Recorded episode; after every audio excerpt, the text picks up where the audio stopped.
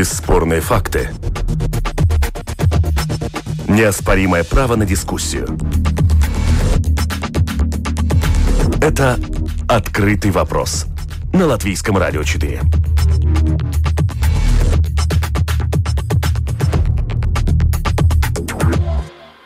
Здравствуйте, уважаемые радиослушатели. Вместе с вами в эфире Латвийского радио 4 дискуссионная программа «Открытый вопрос». У микрофона Роман Шмелев. И, как всегда, по понедельникам мы обсуждаем самые заметные события из э, международной политики. В ходе э, нашего сегодняшнего выпуска поговорим о том, что Светлана Тихановская запустила сбор голосов за переговоры с властями Беларуси. Президенты США и России Байден и Путин обменялись колкостями в связи, Среди прочего, Байден в интервью назвал Владимира Путина э, убийцей. Что это значит для дипломатических отношений России и США? Об этом тоже поговорим. Э, но начнем с обсуждения того, как э, Европейский Союз вводит паспорта вакцинации. И прежде чем говорить о Европейском Союзе, поговорим о том, что сейчас происходит в э, стране-лидере по э, распространению и э, вакцинации своего населения, о том, что сейчас происходит в Израиле. Мы говорили о том, что Израиль э, в начале этого года э, стал лидером по э, вакцинации своего населения, и сейчас вот видно, что уже открываются различные общественные места, можно ходить в бары, рестораны, музеи, театры, но попасть в них можно только при наличии так, на зелен... так называемого зеленого паспорта, так в Израиле называют вакцинные паспорта. Как они работают, действительно ли сейчас вакцинация дает свои плоды и снижается уровень э, заболеваемости. Об этом мы поговорим с врачом, специалистом в области семейной медицины, больничной кассы Клалит э, из Израиля, доктор Анна Глухов вместе с нами на прямой связи. Анна, слышите ли вы меня? Да, я вас слышу хорошо. Добрый день, Латвия. Рас... Э, очень приятно вас слышать. Расскажите, пожалуйста, что сейчас в Израиле происходит? Наметилось ли, э, э, наметился ли спад в количестве заболеваемых в Израиле?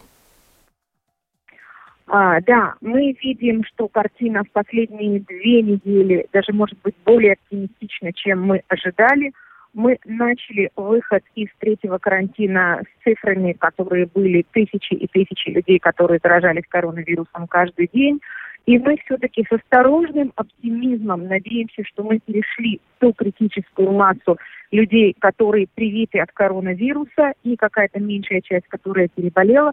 То есть, когда большая часть населения страны к сегодняшнему коронавирусу не восприимчива, и мы начинаем видеть то, что эпидемия э, в общем-то, находится в той стадии, когда эпидемия идет на спад, то есть коронавирус нас постепенно, с трудом, но начинает оставлять. А повторные заболевания случаются, происходят среди вакцинированных групп? А, эти цифры очень-очень маленькие, цифры, которые наша система здравоохранения уже дополнительно после того, как у нас были миллионы привитых предоставила, они почти полностью совпадают с теми цифрами, которые представляла компания Pfizer. На сегодняшний день э, больше чем 99% населения Израиля из тех, которые привиты, это прививка Pfizer. То, как они представляли, что 96% людей не может заразиться повторно, похожие цифры мы видим у нас, что люди в основном, которые получили полностью две прививки через одну или две недели после прививки, это люди, которые не заражаются, 96% защиты, то есть нет повторного заражения. Если это происходит, то это заболевание, которое происходит бессимптомно, и шанс оказаться в тяжелом положении, госпитализированным э, в отделении неотложной терапии он составляет э, меньше, чем 0,1%. А сколько э, уже вакцинировано э, людей в Израиле э, и далеко ли до полного вакцинирования или какие на данном случае ставятся а, цели? В Израиле вакцинировано более 5 миллионов. Мы говорим о том, что население нашей страны с учетом всех территорий составляет около 9. На То есть 55% процентов примерно уже. Есть еще один миллион людей. Это люди, которые старше 16 лет – которые могут получить эту прививку, и темпы вакцинации сейчас составляют несколько десятков тысяч, 30, 40, 50 тысяч в день, то есть вакцинация продолжается. Основная часть населения э, после 16 лет, то есть то население, которое сегодня да, разрешено вакцинировать, получила вакцину, люди из групп риска, население старше 60, 70, 80 лет, соответственно, эти цифры достигают более 80 и более 90 процентов. Мы говорим о том, что люди из тяжелых групп риска, люди, которые для коронавируса, которых, для которых коронавирус может являться смертельным, мы говорим о больше, чем 93-94%. А есть люди, которые отказываются от вакцинации? И что с ними происходит? А, вы знаете, естественно, в медицине, если вопрос, а есть ли такие, неважно, о чем спрашивают, ответ всегда «да».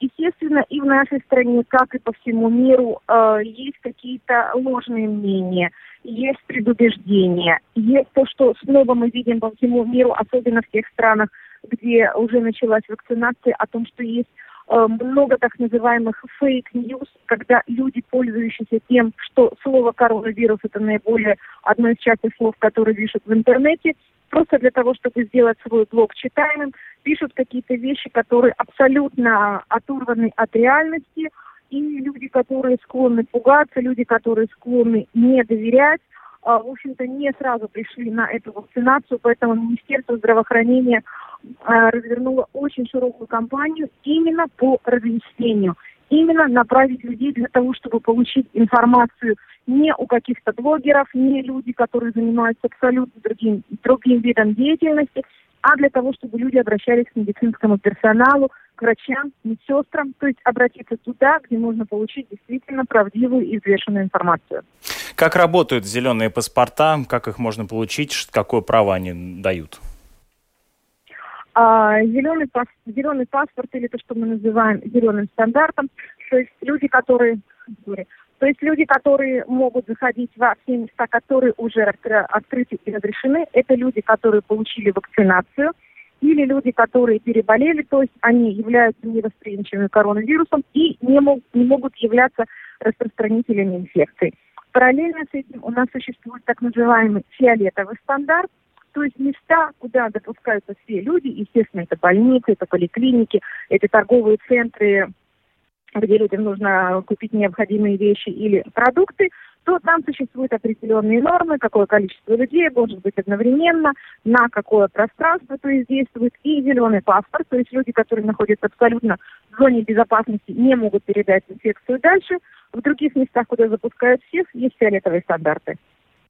А, и как это на практике происходит? Э, вот э, я читаю различные статьи, описывающие, э, что открываются бары, рестораны, общественные мероприятия производятся, проходят. Значит ли это, что жизнь в Израиле, в общем-то, возвращается? И как на практике происходит непосредственно проверка а, этих зеленых паспортов? Да-да, постепенно и осторожно жизнь возвращается – Например, рестораны работают по двум направлениям, так как у нас все-таки летняя страна, у нас фактически всегда тепло. А для ресторанов существует два стандарта. Это столики находятся, которые внутри помещений, и столики, которые находятся на открытом пространстве. Все, что касается внутри помещения, это, да, действует зеленый стандарт, то есть туда могут зайти люди привитые или люди, которые переболели, у которых тоже уже есть иммунитет, у них тоже есть зеленый паспорт. Либо во всех ресторанах э, есть и возможность столиков снаружи, там действует фиолетовый стандарт, это максимальное количество людей, которые может находиться на определенном пространстве, это расстояние между столиками, это семья, которая пришла, чтобы она сидела отдельно от другой семьи, которая пришла. Прежде всего это сделано для того, чтобы семьи с детьми тоже могли попасть на максимальное количество мест, то есть это и рестораны, и это какие-то другие а, мероприятия, которые осуществляются на открытом пространстве, так как дети у нас не привиты, страна молодая, у нас более чем 2 миллиона детей, поэтому там действует фиолетовый стандарт, и он тоже начинает работать. Спасибо вам большое за э, комментарий. Вместе э, с нами на связи э, была врач из Израиля, специалист области семейной медицины Анна Глухов. Э, вот мы от нее услышали, как работают зеленые паспорта в Израиле. Вместе с нами на прямой линии также политический обозреватель Андес Седлнекс. Здравствуйте. Добрый день. Ну вот что это все значит с политической точки зрения? Как Израилю удалось э, добиться э, таких э, темпов э, и в вакцинации? Среди прочего, важно понимать, что в Израиле недавно прошли выборы, на которых э, э выиграла партия э, премьер-министра Нетаньягу. Э, для политики в стране и регионе, как бы вы могли проанализировать да, с точки зрения политического ну, взгляда? Я начну с того, что Израиль начал действовать сразу, как только ну, появилась эта болезнь, они сразу начали заключать договора с производителями вакцин, когда еще вакцин по большому счету и не было. Э, это первый фактор. Они там истратили более полмиллиарда долларов, по-моему, на вакцины. Где-то была официальная информация.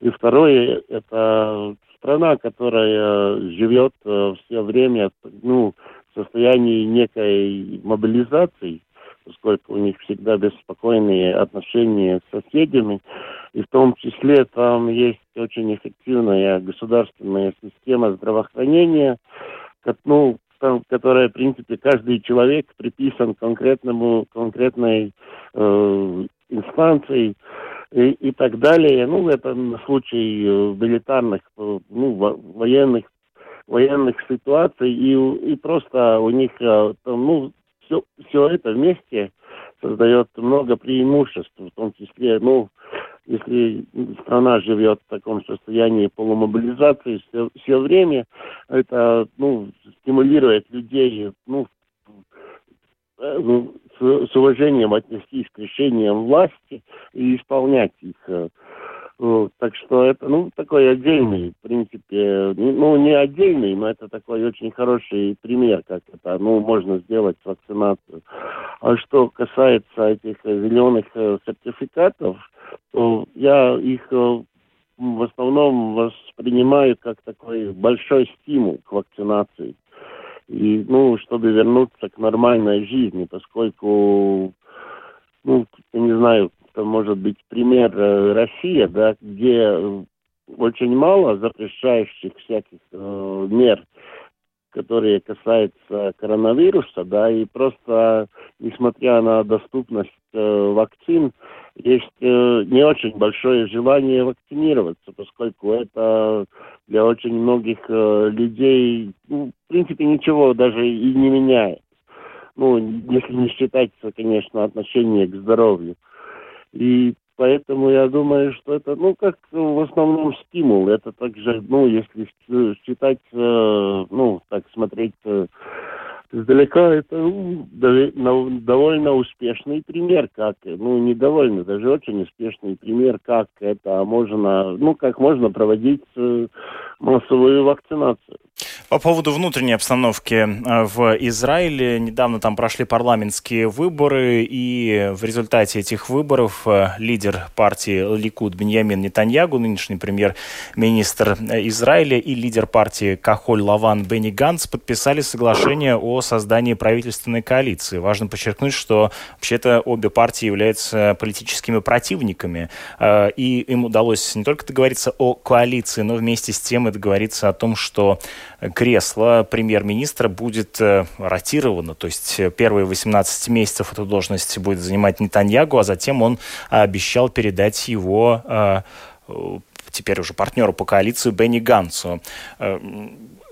Прокомментируйте, пожалуйста, да, вот этот расклад, как он стал возможным, как э, сумели договориться, в общем, политические противники между ну, собой. Если там живете, ну, в принципе, ну, это то же самое.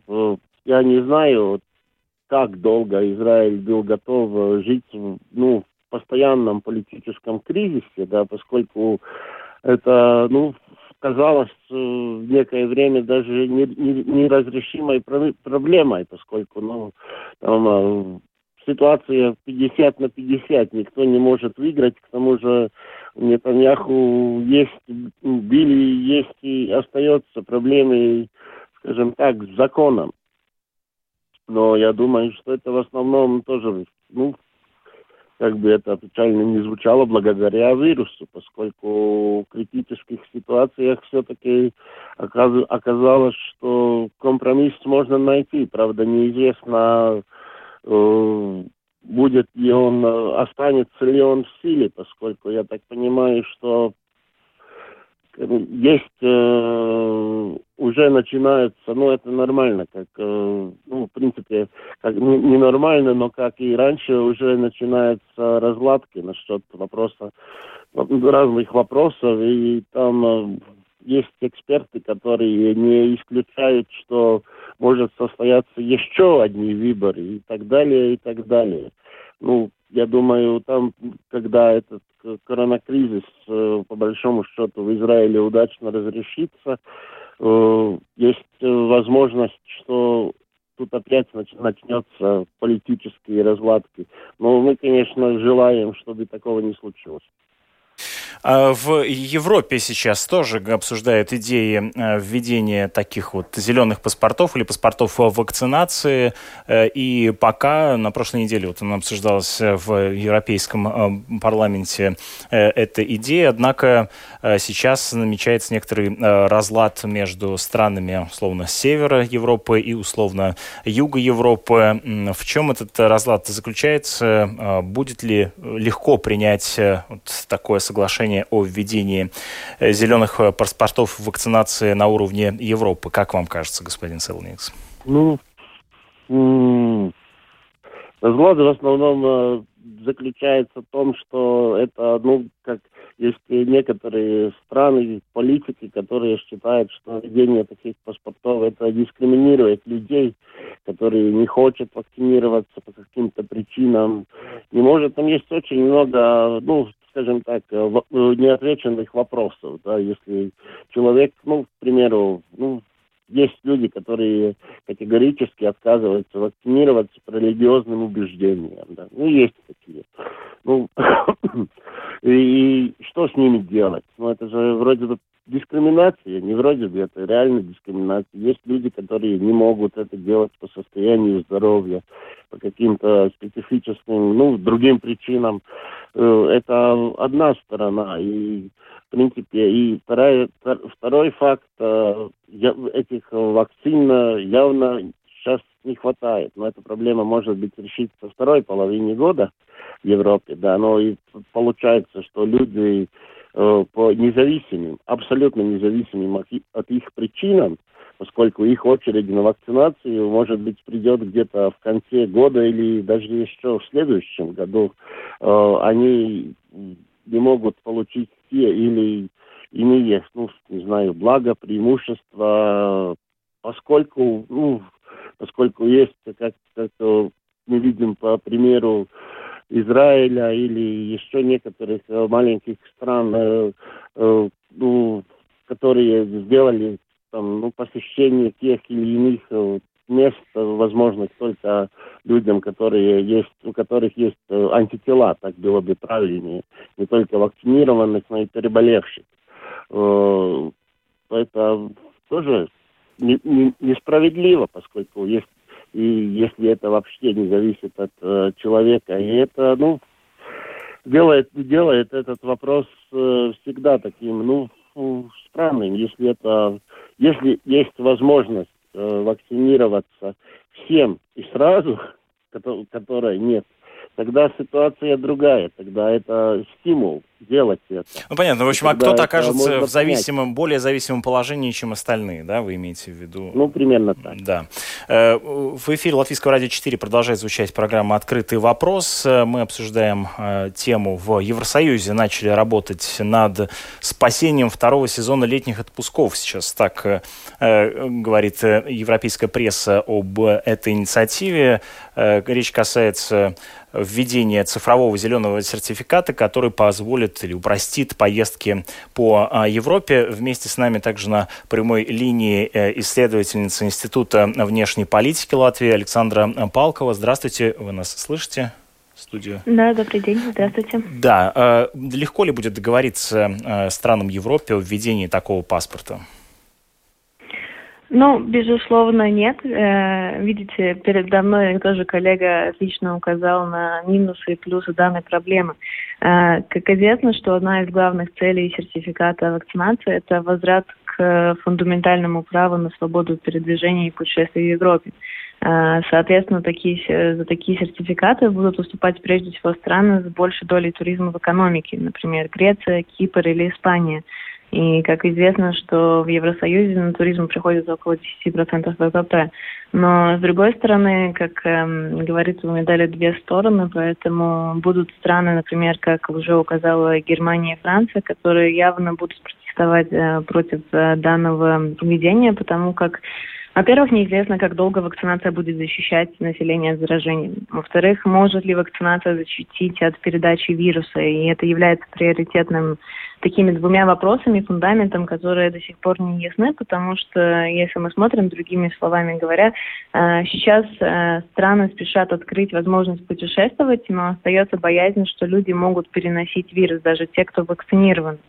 И поэтому получается, что сейчас возникает проблема, что люди начинают воспринимать данные сертификаты как э, процесс фактически неофициальной и обязательной вакцинации. Э, таким образом, это вносит свой раскол в общество и дальше даже уменьшает доверие к политикам в странах.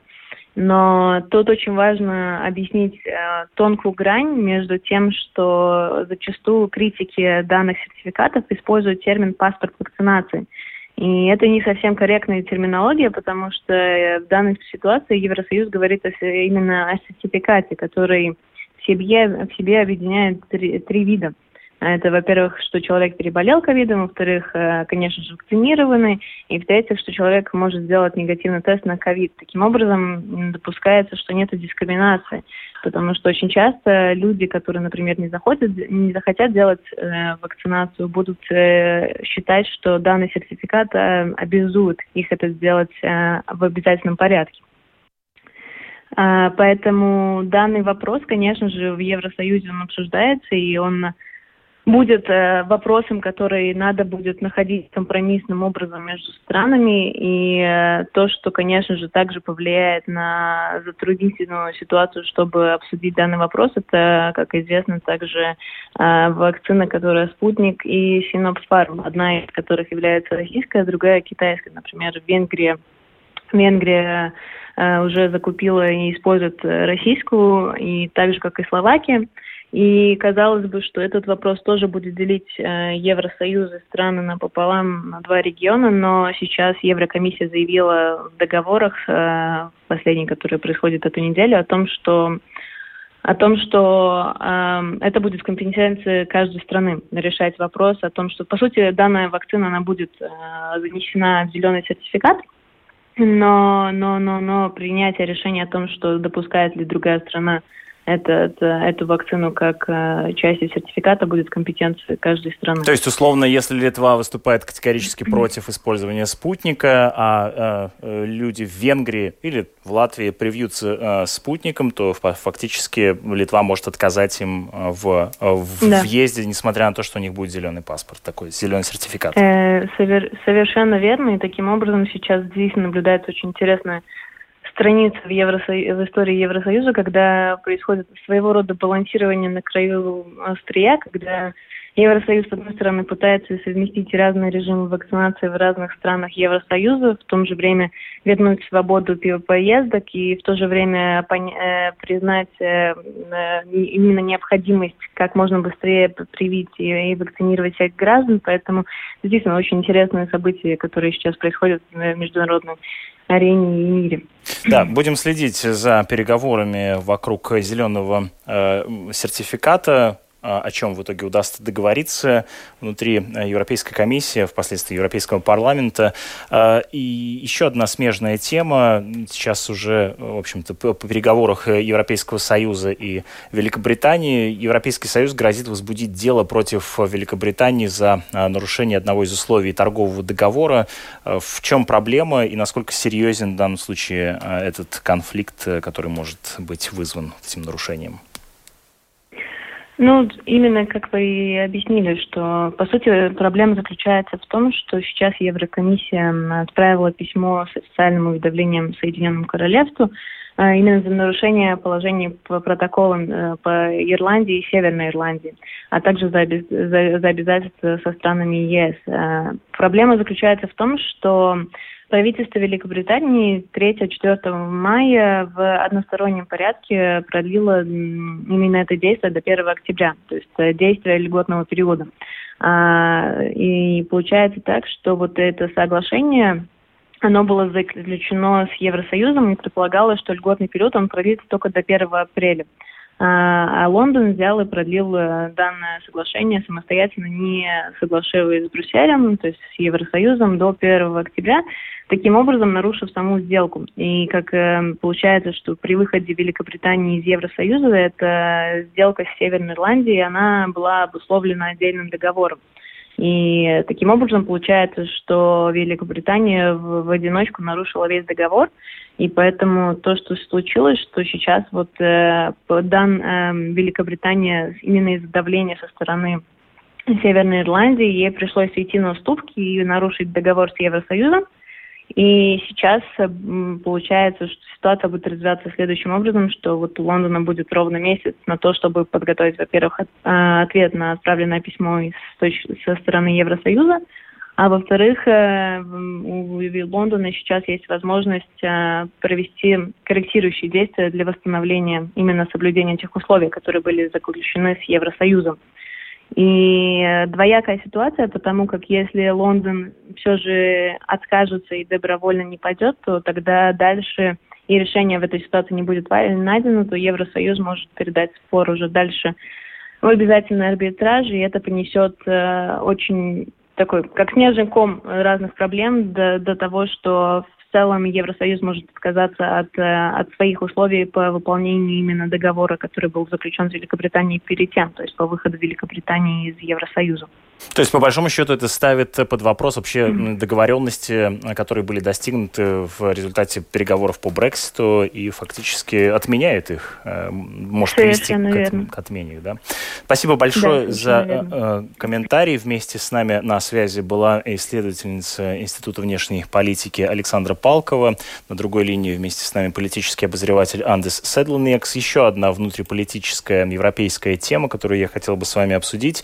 В Нидерландах на выборах э, победила партия действующего премьера Марка Рютте, и она увеличила свое э, пребывание в парламенте. Вот интересно, что на втором месте оказалась э, партия под названием демократы 66, она заняла второе место и 27 депутатских мандатов. Э, это э, леволиберальная партия. На прошлых выборах эта партия смогла получить лишь 19 мест, и их результат стал для многих Э, некоторым э, сюрпризом, сенсацией. Э, господин Селнекс, как вы можете прокомментировать выборы в э, итоги выборов в Нидерландах, что они значат для э, современной Европы?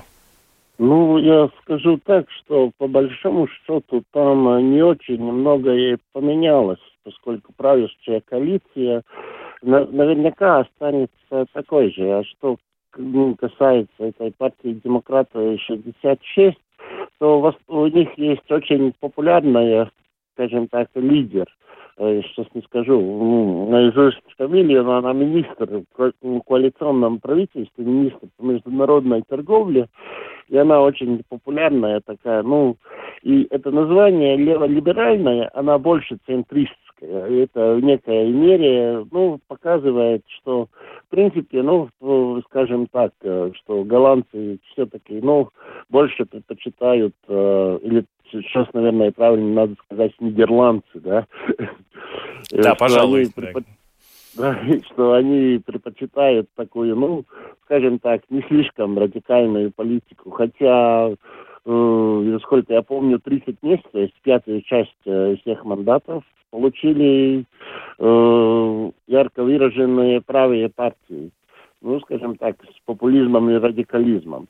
Но да, также правопопулистская партия «Свободы» под руководством Герта Вилдерса, который, среди прочего, несколько лет назад выступал за э, выход Нидерландов э, из Европейского Союза, она э, тоже представлена в парламенте и получила 17 мандатов, чуть-чуть меньше, да, но чем вместе, Ну, там, а, если они там, ну, я сейчас не скажу, но, то есть, эти люди, ну, правых взглядов, да, они примерно такой же пятую часть э, ну, мандатов в парламенте получили, как и было, так что там, в принципе, ничего не менялось, может быть, поменялись предпочтения той или иной партии, но там надо знать, что э, в Нидерландах в парламенте представлено, по-моему, 17 партий, иногда было даже еще больше, так что, ну, это тот случай, когда там всяк...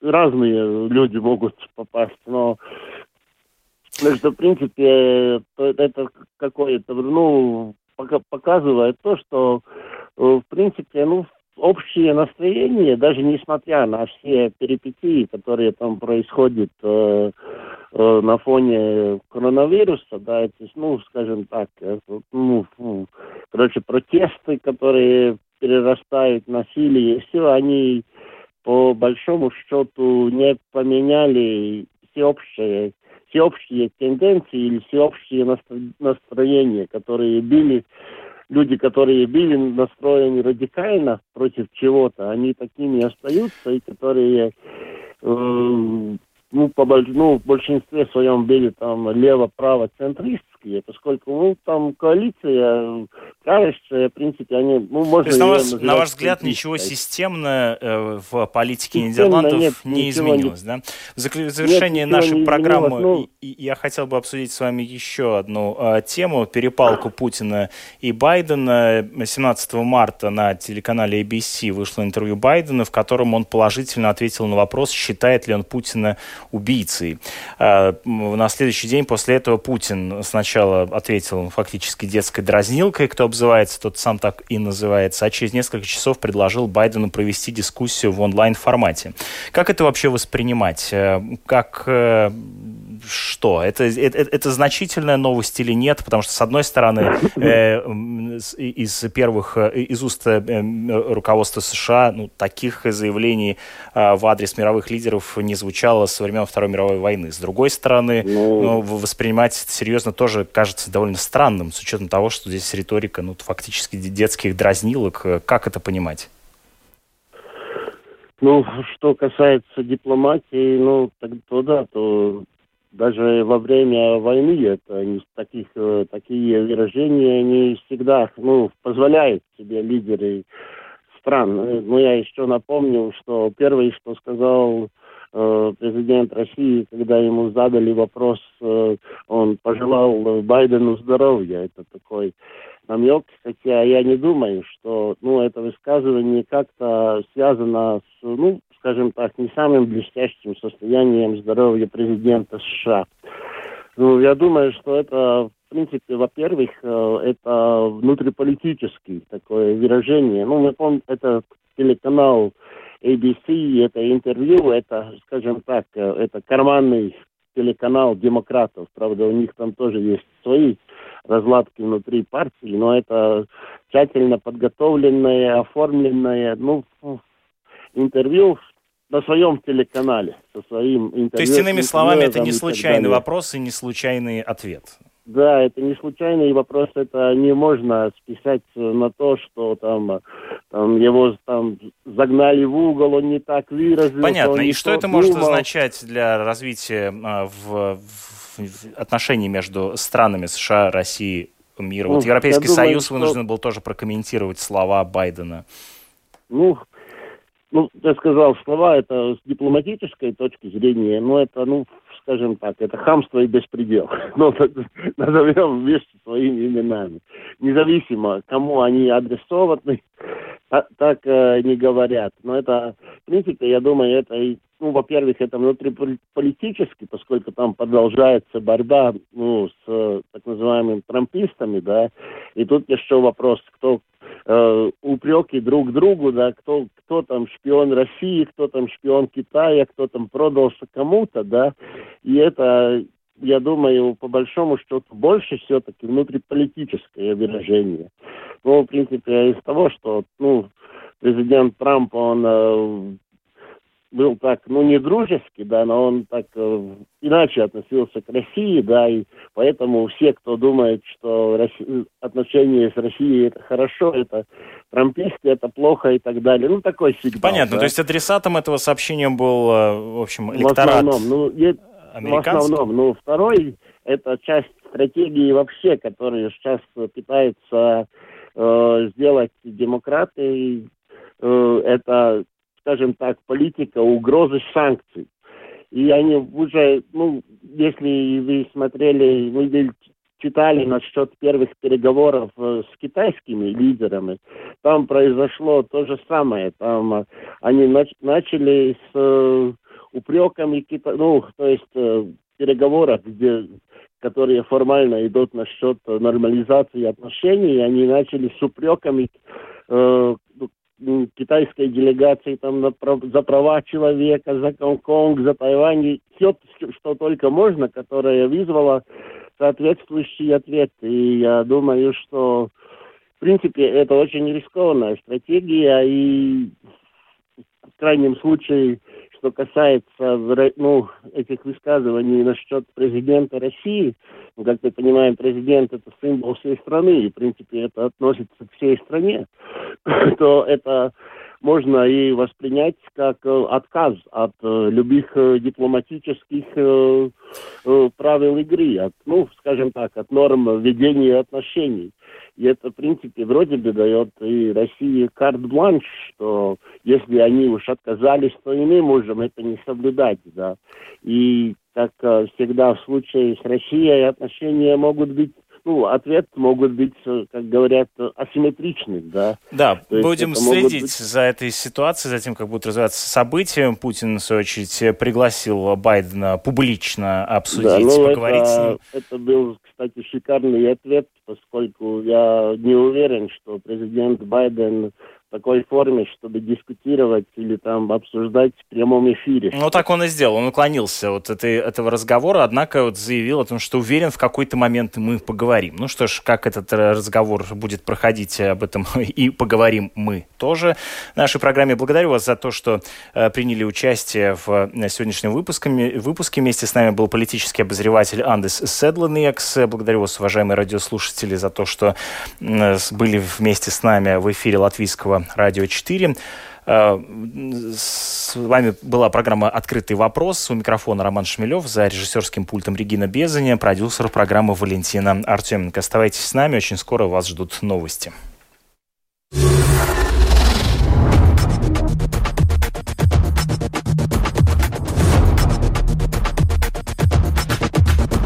Спорные мнения. Бесспорные факты. Неоспоримое право на дискуссию. Это «Открытый вопрос» на Латвийском радио 4.